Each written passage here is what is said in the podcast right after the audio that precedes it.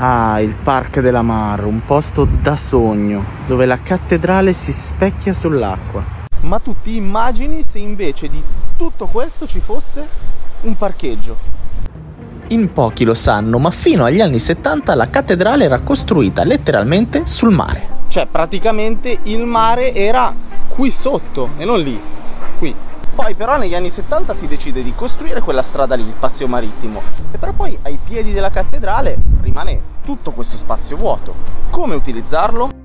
Idea geniale dell'Aiuntamiento di Palma, una bella colata di cemento e un bel parcheggio. Cioè, ma voi vi immaginate sostituire l'immagine della cattedrale che si specchia sul mare con la cattedrale che si specchia sull'asfalto, le strisce bianche, quelle cose lì. Per fortuna la gente di Palma non era d'accordo con la costruzione del parcheggio e quindi dopo proteste, proteste, raccolte di firme e quant'altro, si decise di interrompere i lavori di costruzione del parcheggio e al suo posto si progettò il Park della Mar. Un posto dove le persone di Palma potessero passeggiare, rilassarsi in tranquillità e che allo stesso tempo ricreasse quell'immagine copertina della cattedrale che si specchia sul mare.